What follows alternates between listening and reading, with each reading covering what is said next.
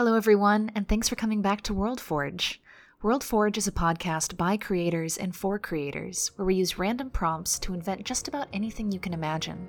Together, we'll make heroes and villains, ancient monsters, and magical cities, and our hope is that we can inspire all the other creators and storytellers out there listening to do the same. So, without any further ado, I'm Piper, And I'm Sam. and welcome to World Forge.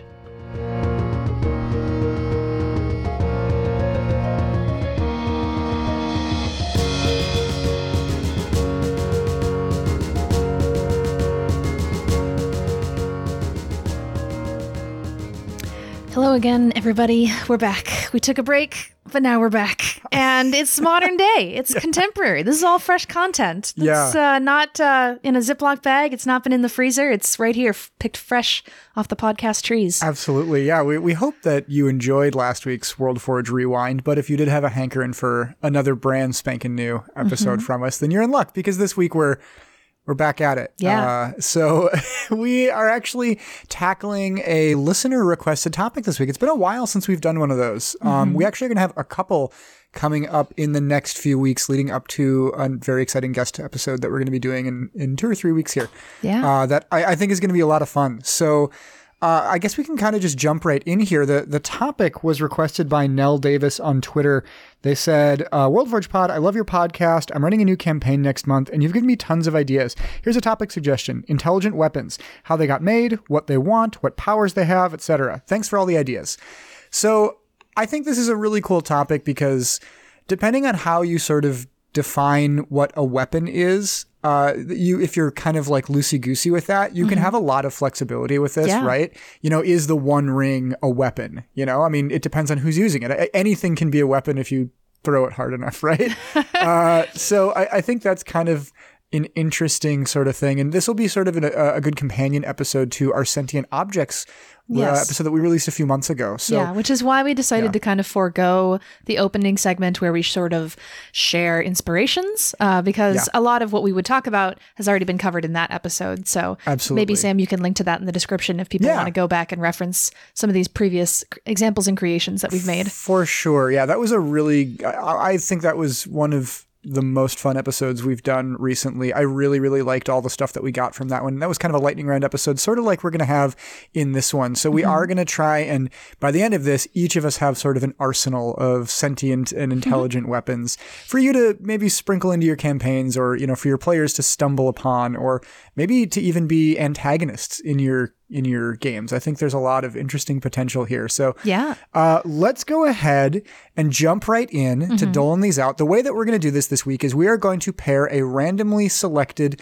type of weapon with a random word, uh, as we normally would. So I'm going to go ahead and pick the weapons for us, and Piper, you go ahead and generate the random word.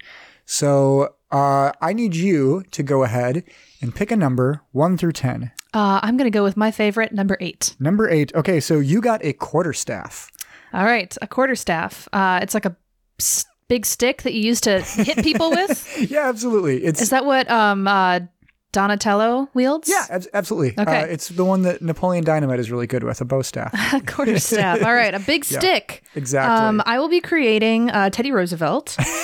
um, here, I'm writing this down. Absolutely. quarterstaff. Cool. If you cut it in half, it's a one eight staff. Hey, wow. Um, so before I go and generate my word, I just want to quick. I liked how in when you were reading the tweet that we got, they had some sort of things that I feel like we should address. I got Yes, yeah. how it's made, what does it want, and what was the other question that you asked? They talked about how it got made, what it wants, what powers it has. Powers. So, sort of the motivations uh, behind what. I mean, I think it's fair to treat a sentient weapon exactly the same way as you would treat any NPC or PC in your game. You know, I, I honestly think a good practice would maybe even be to make a character sheet for a sentient weapon, right? Yeah. and sort of write down where you know who who it's affiliation affiliated with, um, what kind of background it has, what sort of you know maybe it is a person's soul in there, maybe it just has all the stats of the person that it used to be before they got stuck in a sword or a quarterstaff, as it were. Yeah. Um, or maybe it's just useful to have that in case you know they they want to get sassy and they start talking to your party and they're making you know persuasion checks and bluff checks and things like that it'd be useful to have all this information so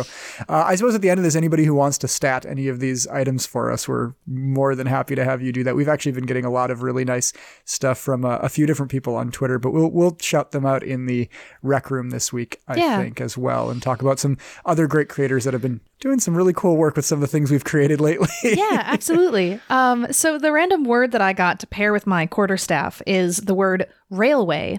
railway okay And so I instantly have a thought in my mind, and I am going to do a classic Piper, and I'm going to make its origin a little dark. okay great Because, you know, that's the easiest thing to do for me, I guess.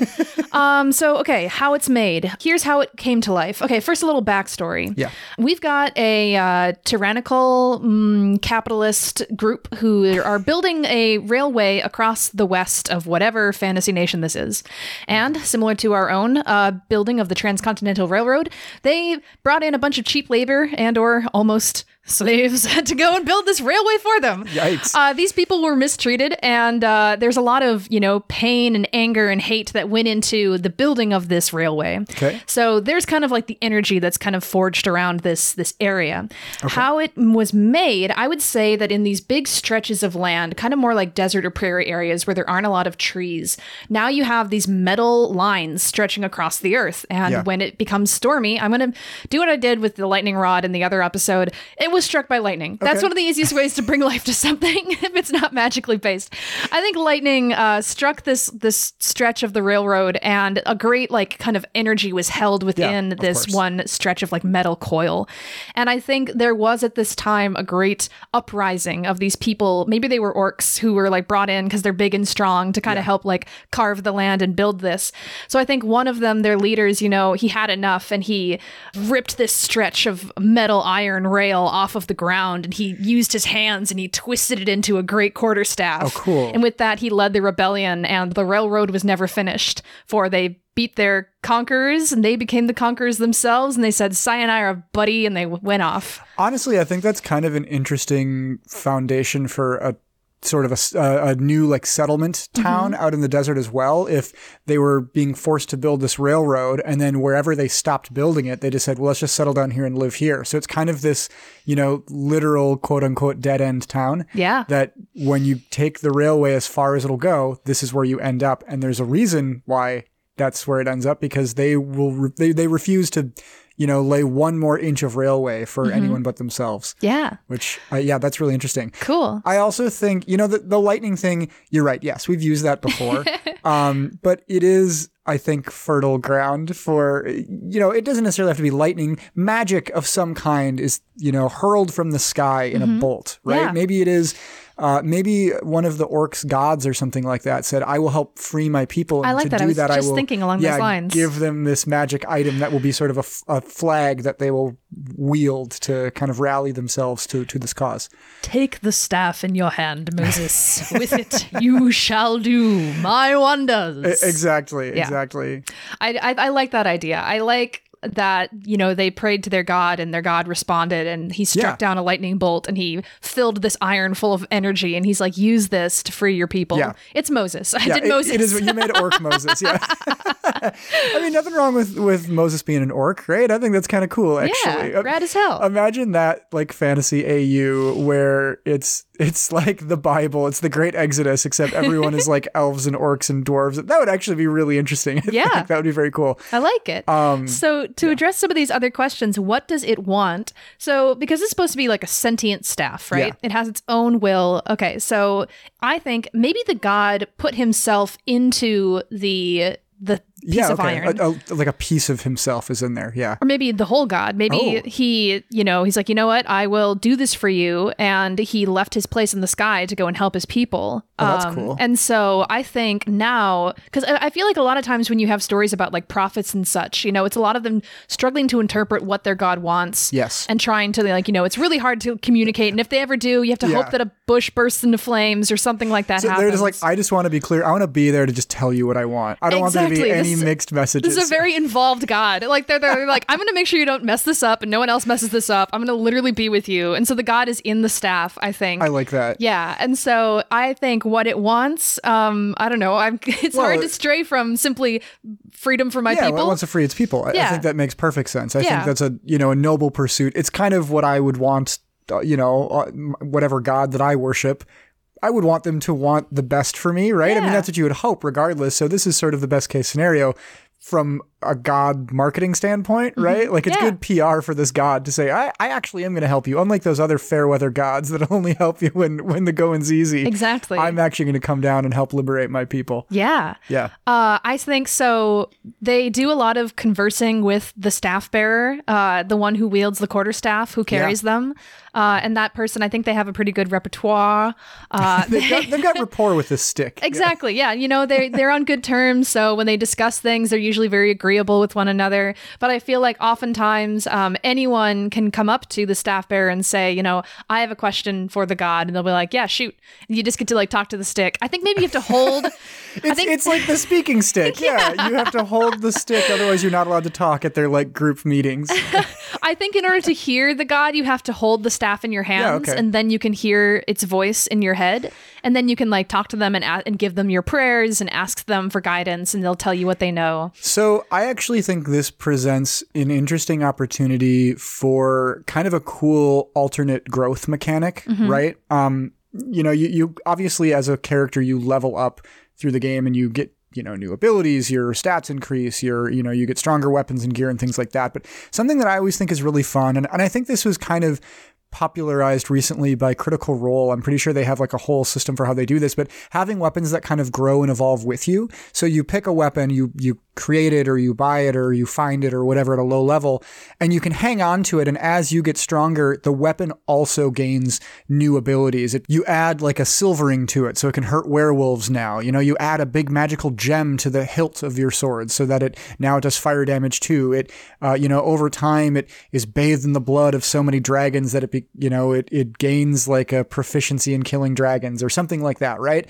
Um, I think the way that you could do this that would be kind of cool is this god they put themselves into this staff and at first their their body has to like attune to this world basically. In in the heavens in their sort of celestial realm they're all powerful. They can do whatever they want. But when they're down on our mortal plane their powers are limited because they've confined themselves to the staff. So Yeah. maybe over time as the wielder of this staff is getting stronger they're sort of unlocking the power of the gods. So hmm. you know maybe at first it is that they can only speak to the person holding it. They can only you know like kind of mentally whisper into their ear. But over time maybe they can speak out loud. Then you know even further down the road maybe they can you know have their voice go booming across an entire you know continent or you know all of these different abilities could kind of uh, evolve until eventually maybe they can temporarily take the form of an actual, you know, like a like a human or an orc-like form temporarily. So Cool. instead of just swinging the staff around on your own, you could set it down. It would sprout legs and arms, and then just go to town on your enemies for a few turns. Yeah. Although now I'm just picturing like a stick with arms and legs, kind of doing like a ding ding, like put up your dukes kind of a thing. a, but little, yeah. a little stick bug of an orc. Yeah, but I like it. I like that idea a lot. Um, I like the idea too that this staff would be then handed down through generations. There's always Yeah. a staff bearer within this like this group of people. absolutely. I also like the idea that you know if someone heard about this because I think I want to call this the God staff. Yes, like that's what they refer to the god, it as. The god stick. And if somebody heard about a god staff, a staff that had a god inside of it, I'm sure they'd be like, "Ooh, I'm going to go take that. Yeah. That sounds like a great source of power." But I like the idea that because the god is so connected with its people, that if you were to like go in with like the best rogues or whoever, and you were to somehow steal the staff and take it away from them, suddenly the god would not stay inside the staff anymore. The staff would Oh, just yeah. become a piece of metal, and there would no longer be any power because the Yeah. god stays with the people. So then I they, They almost jump become, into some other item or jump into Right. its former wielder or something yes like and that. that could be if you want to put that into a plot that could be kind of a transformative like journey and experience because Yeah. then they become almost like a lost god and maybe they're wandering looking for their tribe trying to get back to them Yeah, I like this idea a lot of sort of the the, staff has a home Mm-hmm. amongst its own people, right? Yeah. And what happens when outside forces kind of interfere with that bond? You know, maybe another god that is sort of rivals with this god would see this as an opportunity to, you know, hey, well, they, they left heaven temporarily, they, or they left the celestial plane temporarily. I'm going to make sure that they stay there. I don't mm-hmm. want them coming back. So they would lock them away. They would close the door behind them and, you know, bar, you know, bar the gates essentially into heaven so that mm-hmm. this God can't ascend again or it can't reascend. Which I uh, feel like the way I'm envisioning this god, I think that'd be totally okay with them. Yeah. I think the amount of time they've spent on the mortal plane with their people, they're like, this is where I always want to be. And who knows, maybe they're I just want to be a stick forever. well, maybe they're being kept away from heaven for so long means that over time their power decreases. Yeah, maybe. Because they're away from the source of that. Or maybe it gets stronger because their people believe in them so much Yeah. that they actually, they're, it's like, well, nothing can really hurt me because so long as my people care for me and I care for them, it's just like Well, a nice little circle. It could be like uh, American Gods, where the more people believe in you, the more powerful you become, or something, right? Isn't that how that works? it's sort of, yeah, it's like a, a toll system almost. Yeah. Like the more that people pray to you in their different ways. Absolutely. Yeah, that's what makes you powerful. Otherwise, you're kind I of like just that. immortal or you vanish. So there's a cool weapon, and there's a couple of cool potential adventures here. You Yeah. know, maybe it is just a, a god that comes down to try and liberate their people. Maybe they come down temporarily just to kind of go sightseeing, and another god says, "I'm going to stick you in this staff. You're you're going to be stuck here. You know, I'm taking advantage of your weakened state." Uh, you know, there, there's a lot of different things you could do with this. Maybe it gets stolen by a group of thieves. I would love to hear listeners what you would want to do with this, Mm-hmm. what you think it could, what kind of havoc it could wreak on your worlds. I think would be fun to hear about. Yeah. Should we maybe sunset this one and jump over to another weapon here? Let's do it. Farewell to the god staff. Farewell to the god staff. so long, farewell, auf Wiedersehen, goodbye. So I Pepper, can you actually can you pick a number for me too, one through ten, because I'm looking at the screen here. yeah, you're gonna get number four, Okay, number four. half of eight. So I have got a longsword. Okay, kind of a classic. Uh, what is my word prompt now? Language. Language. Ooh, okay. So this is, you know what? I really like the idea of a sentient weapon. It's already remarkable that it can speak, and um, you know, or even if it isn't speaking, that it has ways of communicating with the, you know, sentient world, right? I don't know. Can swords just talk to other swords and we don't know about it? Is it only remarkable that they can talk to us? Only if you like strike it like with uh, one of those. What's the sound thing? Oh, like a little tuning a tuning fork, yeah, and it goes yeah. bing, and it's like vibrating. Then they can talk to each other. So I think it would be interesting to take a weapon that you know a, a longsword is this classic sort of version of it's it's the first type of sword that I think of. It's the first weapon that I think of whenever I'm picturing like a fantasy hero or mm-hmm. something like that. Uh, so I like the idea of attaching attributes to something that is viewed as a tool for killing that have nothing to do with violence, right? So using language as my prompt, what if we had a sword that anyone who wields it can comprehend all spoken language? Or maybe the sword itself can comprehend all spoken language. So it's meant to be sort of an ambassador's blade. I like that a lot. Uh, I think that would The be really, really ambassador's cool. Yeah. Ooh. Anytime an emissary of this, you know, this great kingdom is sent out to another kingdom to parlay with them, they wear this sword on their hip so that they can be sure that there's no confusion during their meeting. They they will understand perfectly the intention and uh, you know the meaning behind everything it is that they say. That's cool. I think that'd be really cool. Um, so and- how well how is yeah, this made? how, how is it made indeed so maybe it was someone who was like a you know a polyglot or like magically was able to understand all spoken language on their own maybe they volunteered to like put their soul into this sword when they died thinking that it would just be sort of their you know kind of a shadow of their former self. Mm-hmm. So as they're nearing their deathbed they say all right put put me in the sword and they transfer their soul and then don't realize that they're actually going to go on living in this sword. So they hmm. end up continuing their life just as a, a living weapon now. If that's the way it's going to be, then the way that I think you have to put this person's like soul into the sword is like obviously someone there with magic is like doing things to the sword, but to actually make the transfer, you have to obviously Oh, you gotta stab yeah. that person with the sword, and then Yeah. they go into the metal. Absolutely. You Yeah. got to stab them right in the brain so it gets all their language skills. There you go, right in the mouth, right, in the, top mouth, hole. Yeah. uh, yeah, I think that I, I like the idea of it being, yeah, a, a loyal servant of Mm-hmm. a great king or queen or something like that. And so they said, I will continue serving you even in my death. And then they actually unintentionally go on living forever. And they're just extremely passionate about language. They want to go and they want to always be doing language stuff as Cool. a sword. And maybe they're wielders over time who say, I want to I want to use you to stab things. And they go, I wouldn't you rather just like sit down and talk maybe? Like it's a, a sword that's constantly talking you out of using it. Mm-hmm. Right. So, um, just another uh, random idea to, in case, just to throw it out there for other ways that this sword maybe like Yeah. came to being. Um, uh, it could also have just simply been like a plain artifact that was kept in something similar to like a Tower of Babel, like a great library Oh, cool. of language, and then maybe one day the library burned, and Yeah. all the combined energy and wisdom that was stored there, it was enough that it actually had some sentience that was almost like awoken by the fire, and Oh, it like jumped into the sword and it says, okay, the books may have burned, but the knowledge is preserved now in this object. Well, or maybe it's like, you know, the Library of Alexandria, Mm-hmm. right? Which burned in, I don't know, like 500 years ago or 5,000 years ago. Yeah, I don't, don't know try guessing. You have have no no idea idea. what year that was.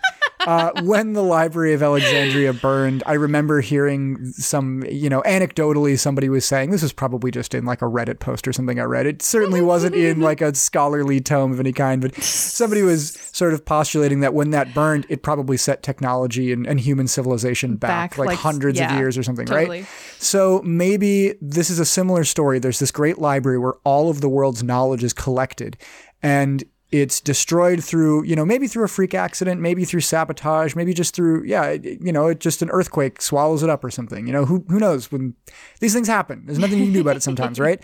Maybe there was a a dedicated librarian who said this knowledge has to live on i will i, I have the power to I, I I know this great spell. It will come at a great cost, but I can still preserve all of this knowledge. It cannot be lost. And they just grab the first object that they see near them that they mm-hmm. think will be durable, that will survive this this fire, and they you know, it's a sword that's hanging on the wall. They grab this sword and then they hold it to their to their chest and they whisper the magic words and all of the knowledge is sucked into the sword and their body is destroyed. Mm-hmm. And they become basically the keeper of all of this knowledge that goes on living in this sword. Yeah, I think Yeah. both options are cool, but it's your prompt, so you can choose whichever one you like. Well, we can ha- have both. The the lucky thing for us, Piper, is that we don't have to choose. what?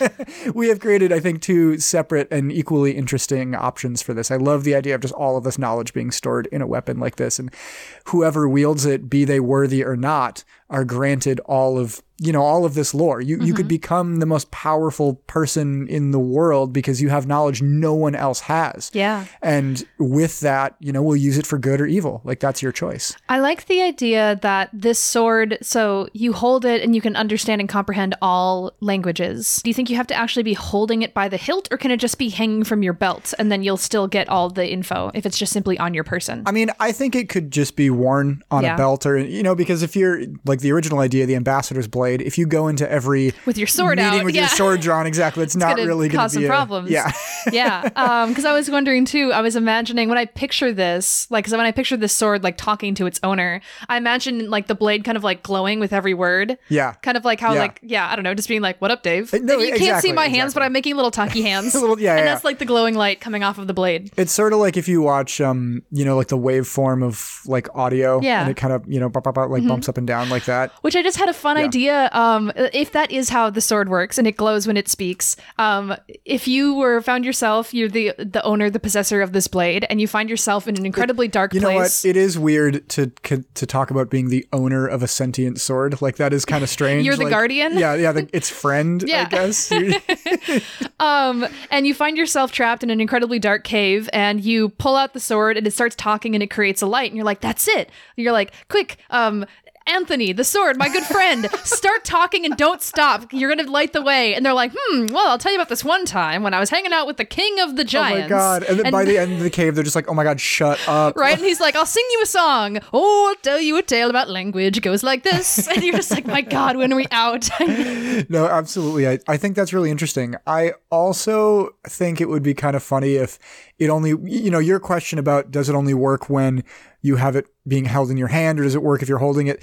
That is kind of an interesting little twist to put on it that it's a sword that allows you to understand any language, but maybe only when you're fighting. You know, if you Oh, have, that would suck. If you challenge, yeah, like- what does it matter? well, because if you challenge someone to a duel while you're dueling, like the duel itself is kind of a conversation. I think that's sort of an interesting metaphor, right? Yeah. That between two great swordsmen, Mm-hmm. they they could say just as much with their sword as they can with their words, right? Now- and so you know, certain people you might be able to kind of say, "Oh, hey, look, let, let's just let's settle this in the ring," and they would have a sword fight, and then at the end of it, they'd go, "I think I understand you better now," because I don't know, like I could Yeah. totally see that with two two great warriors going, "Now I respect you for the Mm-hmm. way that you fight, the way that you you know wield this blade is so beautiful. It you know moved me to tears. It's like an art form in the same way as you know a great poem or a great story or a great painting or something like that is." You finish the duel and you're like, oh, wow, I really understand you now. And then they just stab you and you're like, oh, you bastard. I thought you, I thought you understood. He's like, I did, but I still want to kill you. yeah, I still I still have to win. yeah, no, that's that's great. I, so three interesting directions to go with this one. So there's a little hat trick with that one. There you go. Uh, let's toss it back over your way, Piper. Here, uh, weapon number two for Hmm. you. What is the next number that you are picking? Take uh number one, like me. Number one, like best. you. Yes.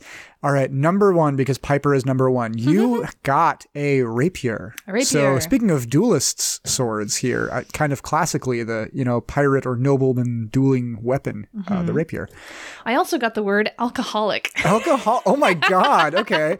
I, to me, this is interesting because I see a rapier as very much like a finesse weapon. You know, Mm-hmm. it requires a lot of skill and precision and dexterity. And the idea of, you know, an alcoholic, somebody who maybe doesn't always have full control over their their motions, uh, trying to wield this weapon or being stuck inside of this weapon. Yeah. Um, would be an interesting parallel. My mind instantly went to like a drunk master sort of a thing. Oh, cool. Yeah, like someone who's like intoxicated, but they're at their best for whatever reason when they're drunk.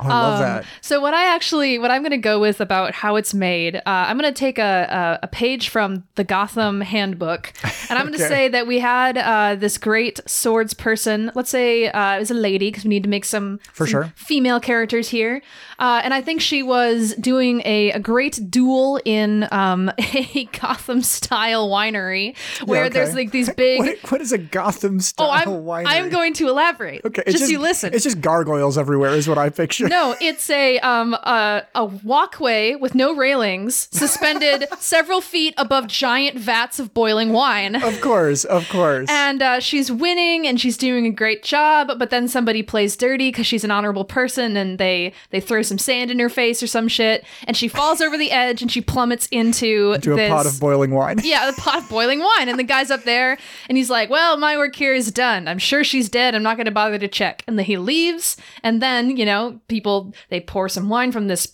uh, brew and they're like, Oh, this is soiled. What's in here? And they drain it. They find a body and they're like, Gross.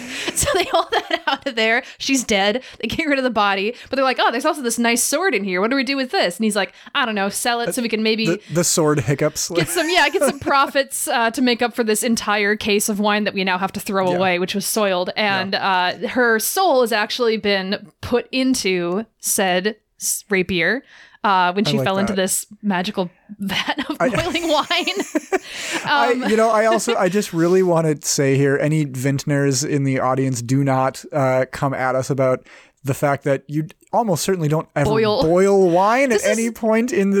In the it just makes it more dramatic from the the imagery you know if it's not just like a normal vat of wine like Yeah, who cares but it, it's like bubbling it's boiling Maybe hot. it's like a regional thing, you know Yeah. how like in uh, in some places you drink beer at room temperature. Uh, Yeah. they, they drink their wine boiling hot in, on on some exotic island. there's a name for that i just had hot wine for the first time Oh yeah, like like mulled wine. yeah like mulled wine yeah. maybe that's what they're working on That's it. It was Um, a giant Christmas vat of mulled wine. Exactly. Yeah. No, it's funny. Quick side story. My friends and I, we get together every holiday season for like a friends dinner kind of a thing.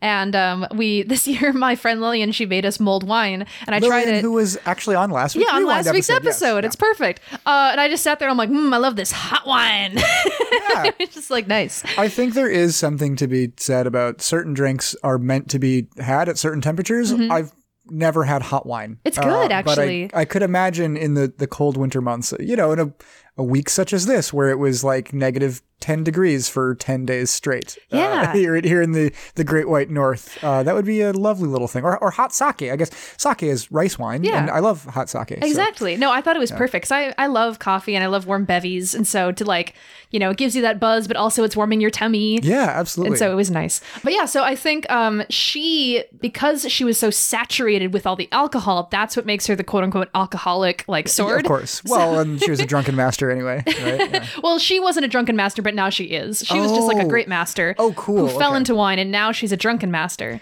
So I think I like the idea that you know eventually she she gets into the the hands of you know some like eager young novice, and she's like, "I'll teach you how to sword fight. Parry me." like you know she teaches them how to like be good at using her as a weapon So this also kind of raises an interesting question to me is if you are drunk when you die, is your ghost drunk for all of eternity? yes right? probably i think so you just always live on for the rest of your your undeath as a, as a drunken ghost. Um, I I like that. I think it's interesting because it poses a, a very strange sort of relationship, right? Mm-hmm. Maybe you know she was well known as this great master swordswoman. Mm-hmm. Maybe this new wielder of this blade was in search of her in the first place to try and find her and and you know have her take them on as a student and they hear of the tragedy of her death, but then also find out, well, she lives on in this sword. If I can get this sword, then maybe she can teach me. And maybe at this point, she's been a sword for a while, and a lot of people have kind of thought this and said, oh, you know, she she still has all of that sage wisdom, all of this this skill that she can impart upon me.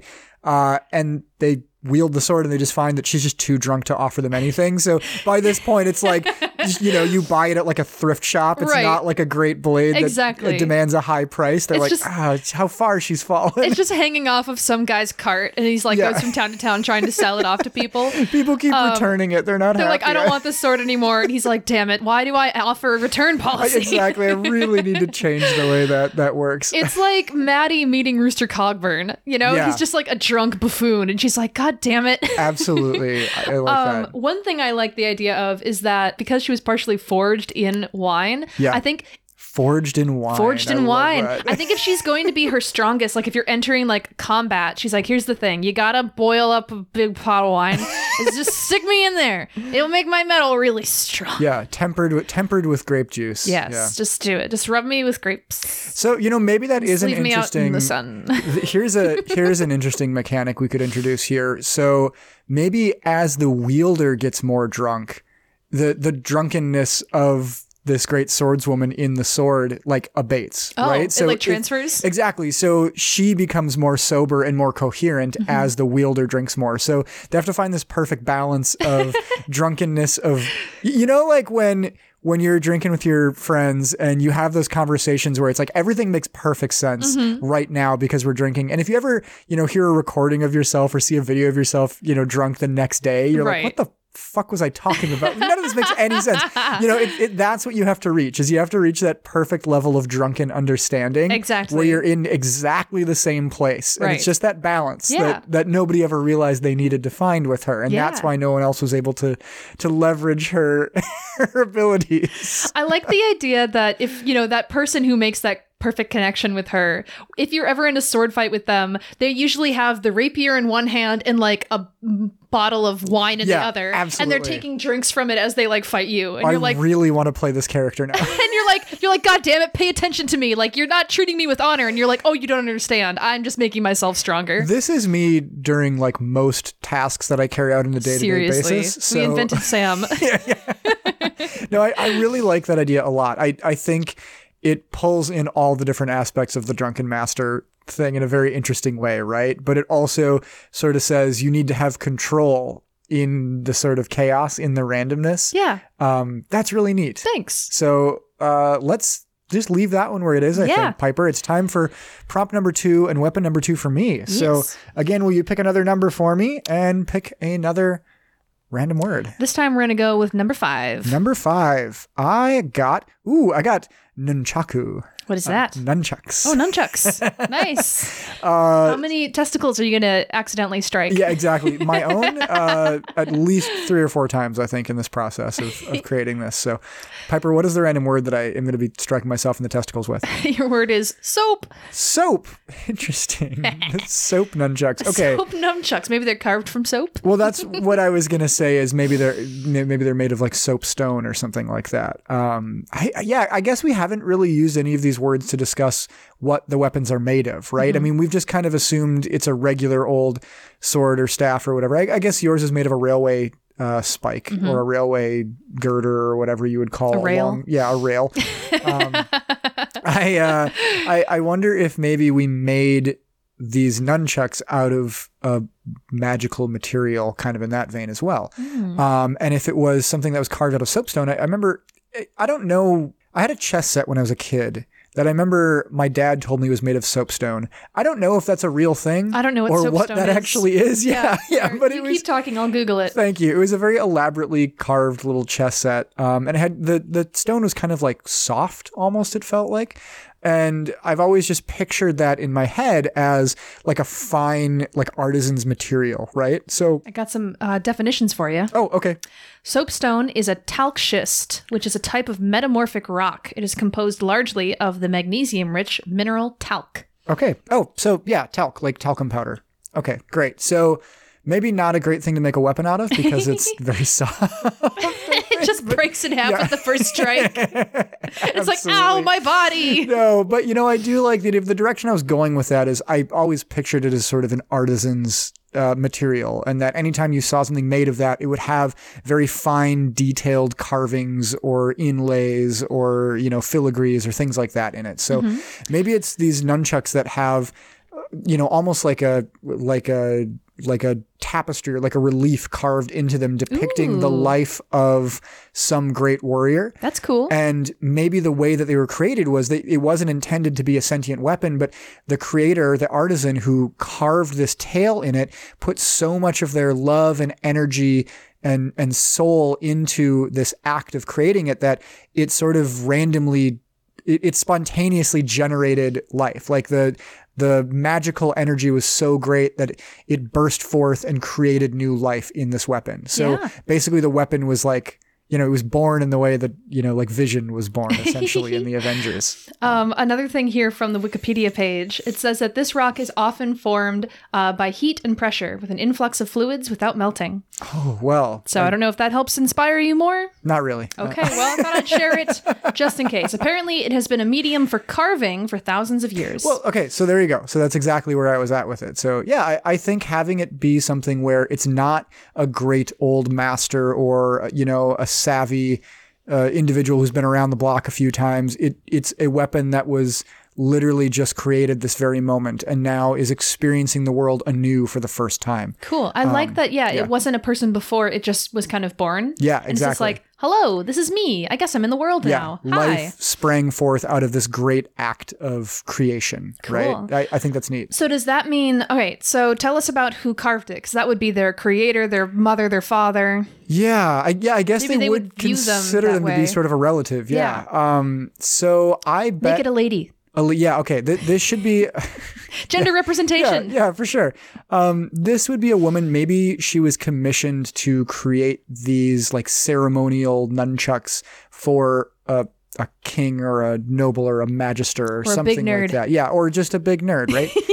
I think it should be a powerful person that they were Cool. commissioned by. Cool. Right?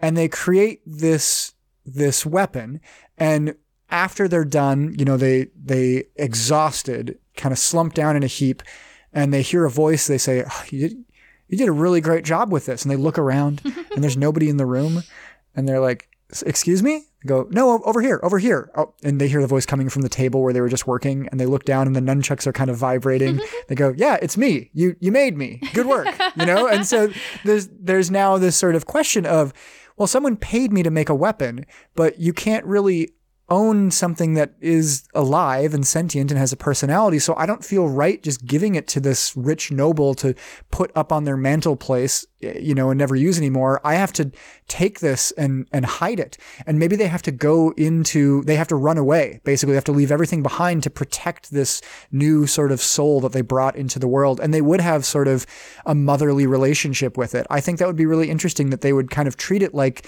their child, like their baby, and they Very would cool. have this sort of maternal instinct to protect it. I like that. Um, I, yeah, I think that would be very fun. And That'd they would sweet. sort of say, this is a, a thing of beauty in the same way as, you know, a life is Mm-hmm. any other life is a thing of beauty.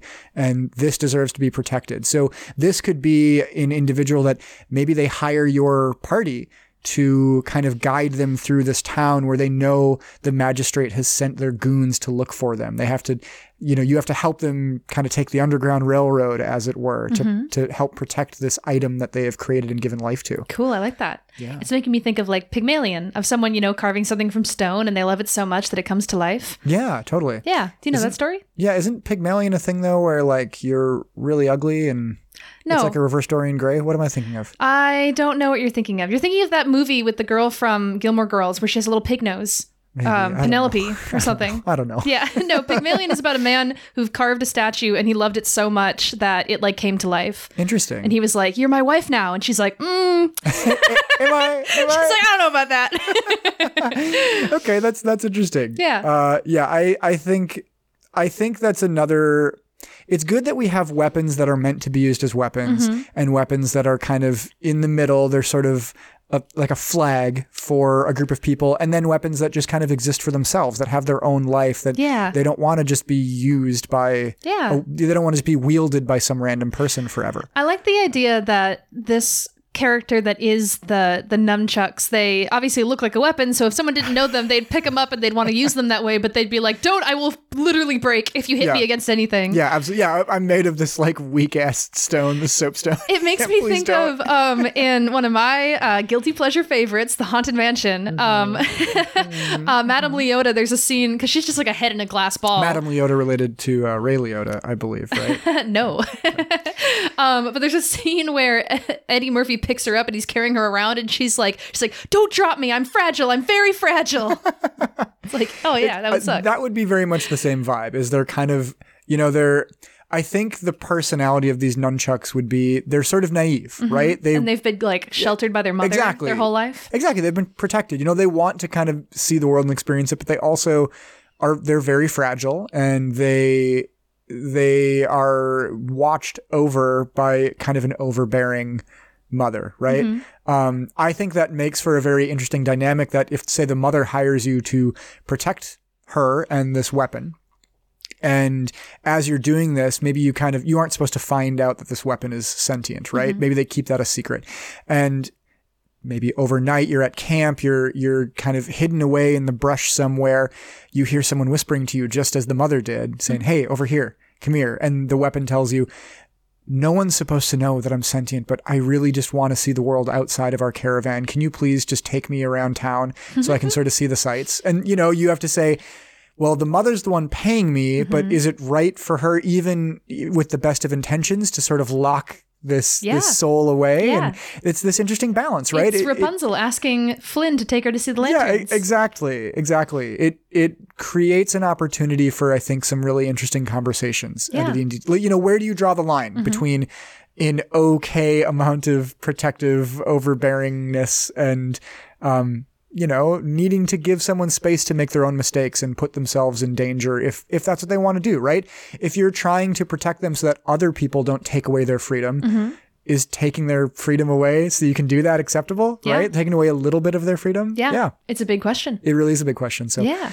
Oh, cool. I think this is good Yeah. for these two. Uh, I I like all four of the options that we've gotten today. I think it's a good number. I was, yeah, you know, we kind of talked about maybe as we were creating these, finding ways to jump in with some of our our own recommendations, but we it didn't really need to come up. I mean, I think we are able Mm-hmm. to just sort of go freely with all of these. I do want to just mention quick lightning round a few that I was kind of hoping to talk about that I think are really interesting. Um, Okay. so the the big one that I really wanted to talk about was uh, the Master Sword from the Legend of Zelda series. Hmm. Um, I like it because I think that's kind of the perfect example of what you would view as this stereotypical sentient sword. Um, Does in- it talk to you? yeah, in Skyward Sword, the Master Sword literally has like a spirit that lives inside of it that is your guide throughout the game. Whenever you're like, oh, what does that enemy do?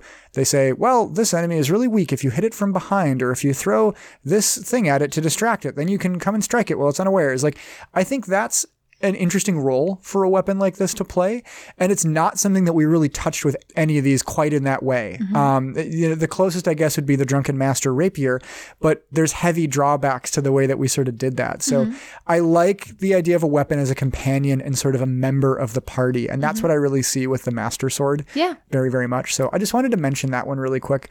Um, there's also Anglachel from the Silmarillion, which I, I know I definitely mentioned in our other Yeah. sentient objects one, but it's a cool cursed blade that basically is foretold to bite its wearer just as you know harshly as those it is used against its wielder as harshly as those it's used against or something like that which i think is also really cool. Kind of a a commentary on the idea of using violence to solve your problems like it'll come back at you it will rebound upon you You saying that just like made an idea pop into my head. Oh, what is which? I feel like kind of works for this, even though it's not a weapon, it's more of like a protective item. yeah But I was just thinking well, like of like we said anything can be a weapon if you swing it or throw it hard enough Well, exactly. No, I was just thinking because that made me think of like when you said it bites its owner. It made me think of like how like mimics, you know, they can hide themselves to look oh, like Oh, yes. things. And I like the idea of it'd be really creepy if you had a mimic that always looked like a helm, like a helmet. Oh, cool. And so you put it on, and its teeth are like around your neck, and it just chops your head off, and it Oh, just bites your head off and eats you. So that's so funny. Um, in Dark Souls 1, there is actually a helm that's just like that. It's called the Helm of Avarice, where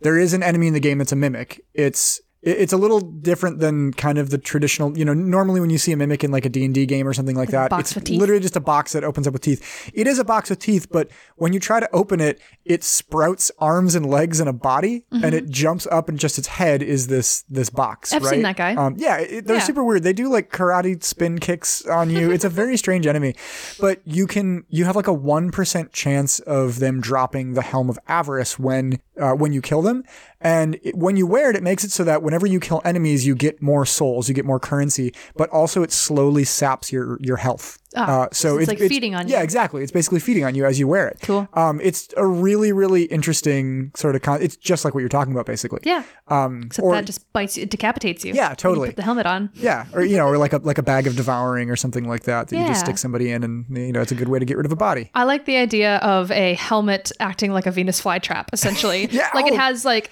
a glamour on it, and it's like I'm so pretty, and I will protect you so well. You really want to put me on your head, and you're like, oh, I can't wait to wear this." And chomp, and you're just genius. like, "Oh shit, I'm dead." It would be the most, you know, the most beautiful helmet encrusted with jewels and gold leaf and all this stuff to, to attract, you know, the greediest and, and strongest adventurers Mm-hmm. into its lair so it can, yeah, chomp down on them. And that would be a cool, creepy thing if you're like walking into the place where this is kept, and the ground is just littered in decapitated bodies, and you're like, "Huh, Yeah. this is weird. Might as well ignore that. and Put this thing on my head." Yeah, surely this won't happen to me as No, well. No, that's silly. These guys must all been fighting over this cool helmet. Yeah, and they all just went for each other's heads. I better Uh, know- protect my head by putting this helmet on. We didn't really talk about creating an evil weapon like that. And I, I do think it would be interesting with maybe they don't kill them right away. Maybe it's a helmet that you put it on and then they can mind control you. And, mm-hmm. you know, the helmet is sentient. It's some old wizard that put themselves in a helmet because they thought this is the path to immortality. You know, helmet. flesh and bone. Mother will- always said, Yeah. wear your helmet. well, you know, they would say like flesh and bone will decay over time, but you know, steel is is immortal. A diamond is forever, right? steel will last forever. If they Diamond is if- a wizard's best friend. It is. It is. In this case, it is, right? A helmet made of diamond is a wizard's best friend. If you put yourself into a helmet that when someone else puts it on, you can take control of their body. And in that way, you can pass your soul on from adventurer to adventurer Mm-hmm. and just kind of continue on in, in that way. I think would be really interesting. Sure thing. Uh, yeah, but I think it's time we put Wrap an end to this one. I think this is good. I think we've given you a lot to chew on this week. Uh, we Thank you again. Stash all these cor- cursed Yes, objects yes, away exactly. someplace. We thank you again so much, Nell Davis, for giving us this awesome prompt. This is a, a lot of fun to talk about. We love Thank this. you. Um, you are the best, and as are all of our other listeners. We really, really appreciate all of the great recommendations that we've getting been getting from you recently. We have uh, next week another exciting listener topic coming up that we're going to talk about, and then actually a listener facilitated guest episode, which whoa. I think will be really, really cool. So. Ooh la la. Uh, Uh, I believe now it's time for us to pop on over into the rec room. The rec room. Yes, the rec room. And uh, Piper, I think you had a recommendation this week to talk about. Yes, I do. I mean, we chatted about this a bit uh, during the sentient objects episode, but it just is so poignant that I'm going to bring it up again. Uh, if you are an anime fan, or if you are not an anime fan, regardless, you should still check out uh, Noragami, uh, which is on Hulu, I believe. Um, in fact, there are at least two seasons, maybe a third. I'm not sure if that's been released yet, um, but it's really good. And it literally, uh, most of the characters in the show are what is referred to as regalia, and they are human souls that have been transformed into weapons that Or, gods or sometimes clothes, or sometimes, uh, you know, They can be like a other things or whatever. Yeah. they're usually a weapon first. Um, there's one character who she has taken on so many regalia that there really are no more weapons. So some of them are like an earring or a lion that she rides or a bra that covers her boobs. like you know, you could be turned into anything for these gods' purposes, but mostly What a sweet job. mostly they use them as weapons. Um, and what's I think a really fun dynamic about that because our main character is a guy who's kind of like a forgotten god, and Yeah. he's just struggling to get anyone to believe in him. So he's doing like petty miracles. Essentially, if you need chores done, he'll go and do them for you, Yeah, for hoping sure. that you'll like pray at his little tiny shrine. He'll go Um, clean your bathroom for you if you get, you know, bored of it. If you if you're tired of it. If you're like a janitor and you're like, this is always the worst room to clean. Oh, Oh, Exactly. does God do it for me? Oh yeah, and he he'll go and do it. Um, I think his name is Yato, and uh, his regalia that he gets is actually a kid uh, who dies, and he like takes on his soul. And the kid never wanted this to happen. They have this very tense relationship, Yeah. and so the stronger that your relationship is with your regalia, the stronger they are as a weapon, and the better you can fight. But the fact that like he and his regalia are constantly bickering with one another, he will often like you know that'll make him lose in a battle, or Yeah. he the sword will be you know in danger of breaking. It's pretty Yeah. cool. It's also very funny. Yeah, it's a great, it's a beautiful animation too. Mm-hmm. Um, it's a really, really great show. It's, I, I think there's been sort of a renaissance of modern anime a little bit where there's a lot of accessibility Yeah. in in you know here in, in the west to anime but there's also it, so much of what in the early 2000s would have been just kind of a low budget like sort of uh, don't at me Inuyasha fans, but sort of like an Inuyasha style. like you never really see any action happening. It's all people just jumping in a freeze frame and then they're, you know, shouting. And there's a lot of complexity to a lot of the stuff that I think we've been seeing on, on Netflix and Hulu and, and uh, you know, Crunchyroll, other streaming services in the last couple years. And it's really cool. It's great. If you're an anime fan, it's a great time to be alive. Yeah, definitely. Uh, so that's a great recommendation. The other recommendation that I wanted to talk about is uh, a dear friend of ours, uh, 8-Bit Tarot on Twitter.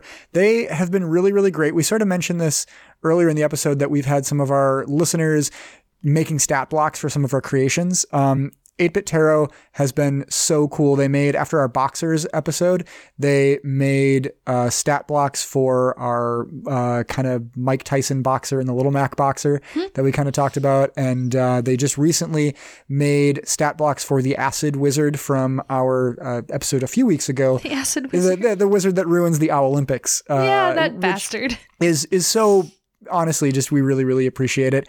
Uh, any way that you want to engage with our content is always so exciting but uh, especially when you do honestly more work than we do on the show We're just I think. bullshitting for an hour. for real uh, so it really means a lot to us um, that you know anybody who wants to kind of share their thoughts or uh, you know share how they've used our ideas or give us new ideas or take our ideas and expand upon them is always really really exciting so please feel free to share any of that stuff with us on twitter uh, we are Where on Twitter, Piper? Oh, well, we are uh, at WorldForgePod on Twitter. And also, if you want to send us an email, you can do so by emailing us uh, worldforgepod at gmail.com. Absolutely. I kind of caught you off guard with that one that time. No, Didn't I? no, I was so fluid in my delivery. There was panic in her eyes. I oh, could see. yeah, I started sweating like thousands of buckets of sweat. Yes. So thank you so much to all of you who have done that in the past. And for those of you who continue to do it, we also would encourage you to leave us a review, a five star review, and a nice little comment on Apple Podcasts. Yes, please. Uh, share our show with a friend.